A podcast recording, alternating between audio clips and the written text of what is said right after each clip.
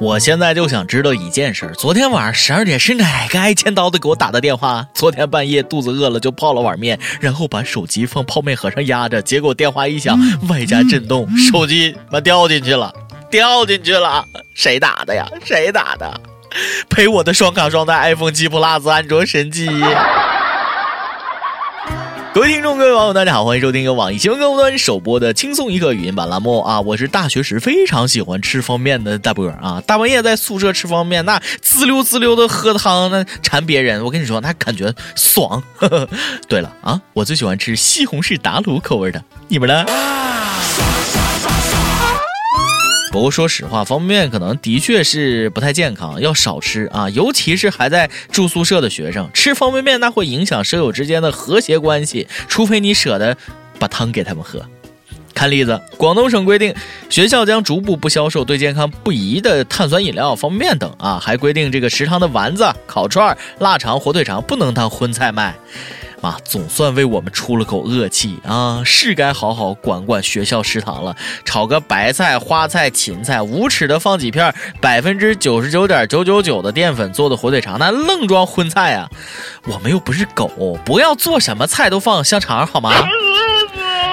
最讨厌食堂盛菜的师傅了，你能不能手别抖啊？我明明看勺子里有肉，结果你手一抖，哎，到我盘子里全变素菜了。不过话说回来，要是学校食堂的饭好吃，打菜的师傅厚道，学生会去吃方便吗？学校不让卖方便面，校外的小卖部的老板那笑晕在厕所。学校不卖方便面，宅男宅女怎么过啊？不吃方便面，人生还有什么乐趣？我不光爱吃泡面，还爱吃各种地方特色面食。你比如说重庆小面，重庆一个小伙在伦敦中国美食节上三天卖出了一千五百多碗重庆小面，营业额十多万。不少老外等了一个多小时，就为吃上一碗面，可见小伙下面好吃的不要不要的，老外很喜欢啊。在美国留学一个九零后的中国女孩，纽约街头摆摊卖煎饼果子，每天流水有一千五百美元啊。不过煎饼车经常因为违规停车被美国交警罚款。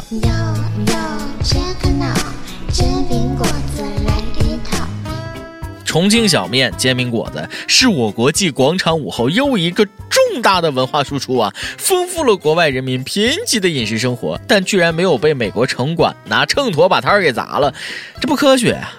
啊，啥都不说了，老板，我要辞职，我要去国外卖这个鸡蛋灌饼、肉夹馍、牛肉面、热干面、黄焖鸡米饭、手抓饼、臭豆腐。哎呀妈，这家说的我口水都流流流出来了。每日一问：你最想去国外卖什么好吃的？你想怎么吆喝怎么卖？哎，你出得起路费不？这些海外留学生不躺在学校草坪上好好 enjoy 校园时光，跑着摆摊儿，你是因为学校草坪不让躺吗？中山大学有个规定啊，草坪谢绝纳凉和游戏娱乐，校园因高雅有品位，遭到不少师生反对。大家说了，草坪不让大家躺，不如改种仙人掌；草坪不让人纳凉，不如用来养山羊。我见过一些草坪的标语牌啊，今天你踩我头上，明天我长你坟上。妈呀，估计学校领导也是有一颗多愁善感的内心，怕大家把草踩坏了呗。小草多可怜呐！没有花香，没有树高，我是一棵无人知道的小草。大学校园里约上女同学，草地上坐着谈谈人生，谈谈理想，弹弹琴，多浪漫呐！啊，有些同学就是不知道像我一样好好利用资源啊。湖北一个大学男生不好好跟女同学滚草坪，申请网上贷款，又是买 iPhone 六，又是旅游，然后拆东墙补西墙，不断找小额贷款公司帮忙还债，结果玩砸了，三万多的债务，连利息带违约金滚到七十多万，连呼上当，最后被讨债。的逼得没办法回老家躲债，哎呀，吃饺子要蘸醋，装逼他要有度啊！就为买了个手机，结果你这钱都给我买辆车了，这智商税交的够足的啊！签贷款合同的时候白纸黑字不看清楚了，还不起钱哭的时候就说上当了，花钱笑的时候怎么不说上当呢？杀人偿命，欠债还钱，自己欠下的债跪着也要还完，有点契约精神，跑得了和尚跑不了庙，跑得了学生跑不了学校。我要找到你。还没挣钱呢，先学会花钱了。挣钱了也得算计着花呀。某研究所一个科学家，博士毕业，每月工资七千左右，光房租那就四千多。让他受刺激的是，当年大学都没考上的同学挣的比自己还多。博士很不服气，像我这样十年寒窗有什么意义？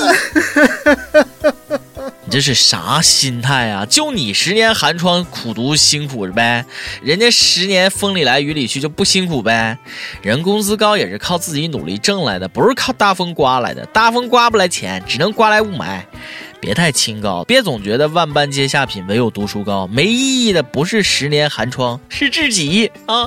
知识改变命运，但不一定改变收入。一个月挣七千，你还租四间房子，你不缺钱花，谁缺钱？我赚钱了，赚钱了，我都不知道怎么去花。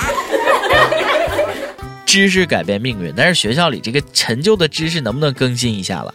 安徽一个中学老师发文批评语文教材落伍，当代作家几乎没有，更别说韩寒、郭敬明。唯一与学生年龄相仿的课文是《包身工》。我怎么觉得《包身工》就是当代的课文呢？现在的打工仔跟当年的包身工有啥区别？东奔走啊，西奔走，再多的忧愁不愿说出口。不过，就算有当代作家，恐怕也轮不上韩少和小四吧？你看用当代作家的作品多尴尬呀！非问人家这句话表达了什么中心思想，让人怎么回答？用过去作家的就好多了啊！反正人已经死了，你想怎么编怎么编。现在的语文课本确实需要一些有时代气息的文章，你比如说这个呃《大话西游》游戏攻略大全，浅谈 CS 甩狙技巧及武器介绍。光学书本教材上的知识，那显然是不够的，万万不可忽视了课外活动。最近重庆一个小学生感叹周末学钢琴太忙，都没时间出去玩，于是写了首诗，名叫《没有钥匙的星期天》。我面前这乌黑的大钢琴，像一个严厉的老师架在我面前，门已锁死，我可不想面对他们。啊妈，傻孩子，等你长大了，各种小姑娘围着你转的时候，你就该感谢爹妈了。会钢琴还会写诗，简直就是女生杀手，把妹神器呀！为你写诗，为你静止，为你做不可能的事。有一次去亲家聚会，有一个七岁的熊孩子在现场，那跟大闹天宫似的，烦死了啊！我生气又没法说，于是笑着把他带到了钢琴边上，让他随便弹了几下，然后马上跟他妈夸：“哎呀，这孩子乐感不错，有天分呐，是块学钢琴的料。” 据说那个小孩从此再没有过过周末。我最后悔的就是小时候爹妈没逼我学个什么才艺，关键时刻想表演点啥都登不上台面，没啥特长，就只好整天吹牛了。你吹着吹着就吹到了轻松一刻。今天你来阿榜，跟天阿榜，咱们上提问了啊，你家几个小孩？你同意父母生二胎吗？或者你的孩子同意你生二胎吗？山东一位网友就说了，我女儿今年十五岁，生二胎一开始不同意啊，做工作同意了，前提是二胎的名字得由她起。我姓李，她给二胎起名叫李婚啊。我给她讲现在流行三个字的，她就说啊，那就叫李婚蛋啊，小名叫蛋。那什么生不生二胎，要不你们还是再考虑考虑吧啊。成都一位网友说：“我儿子叫我给他生个弟弟，他只要弟弟，我郁闷的很。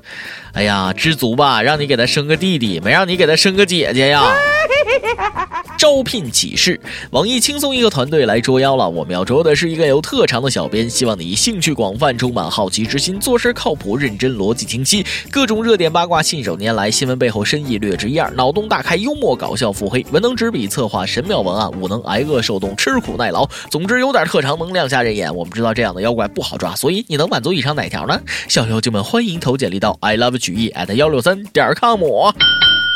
点歌时间，江苏省徐州一位网友说：“非常喜欢一刻，更喜欢你们充满磁性的声音。想为湖南郴州三院的娟娟点一首周华健的《让我欢喜让我忧》，不知道她现在过得好不好？希望她天天开心。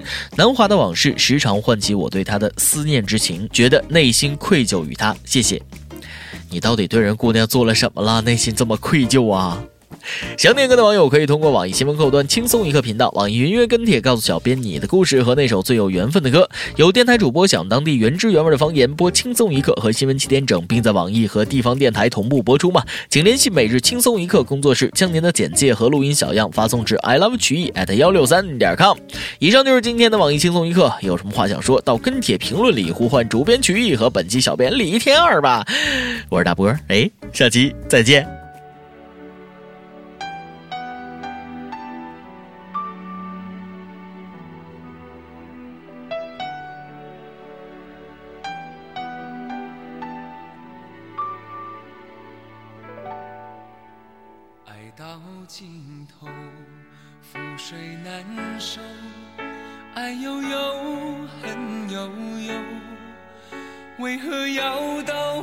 法挽留，才又想起你的温柔，给我关怀，为我解忧，为我平添许多愁，在深夜无尽等候。独自泪流，独自忍受。多想说声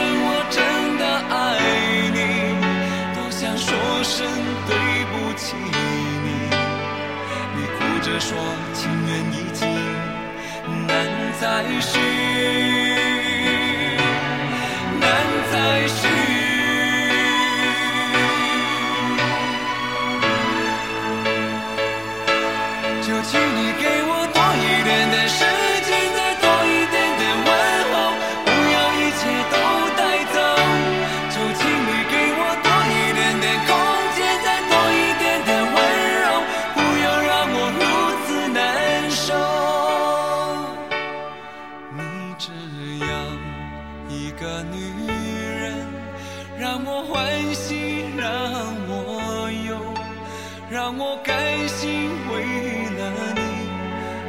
付出我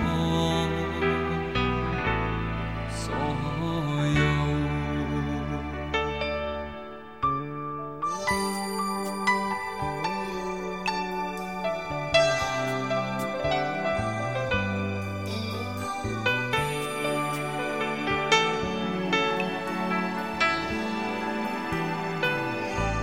爱到尽头。覆水难收，爱悠悠，恨悠悠，为何要到无法挽留，才又想起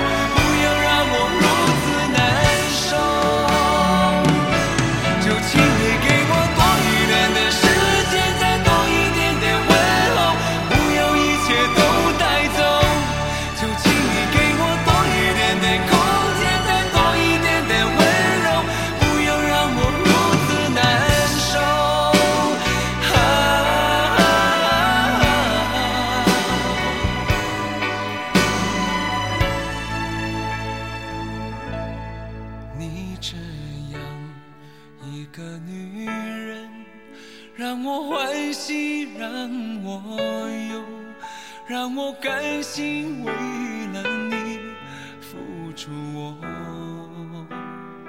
好，以上就是咱们今天的轻松一刻，感谢各位的收听，我是大波，哎，北北。